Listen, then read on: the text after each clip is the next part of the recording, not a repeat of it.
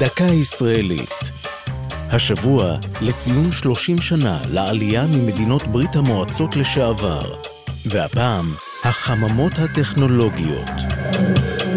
בחממות הטכנולוגיות לא נובטים צמחים רובוטיים, אלא מיזמים. יזמים מתחילים מקבלים שם חונכות ומימון מהמדינה, ומממנים פרטיים בתמורה לאחוזים, עד שיצליחו לגייס בשוק הפרטי מימון נוסף. הרעיון נולד בשנות ה-60 בארצות הברית והתפשט ברחבי תבל. עליית יהודי ברית המועצות בשנות ה-90 הביאה איתה מדענים ומהנדסים רבים ומנוסים. בסוף 1990 החליטו משרדי התעשייה והמסחר והאוצר להקים ברחבי הארץ מיזמים שכונו מרכזי יזמות טכנולוגית. תוך 20 שנה נפתחו 2,000 חממות.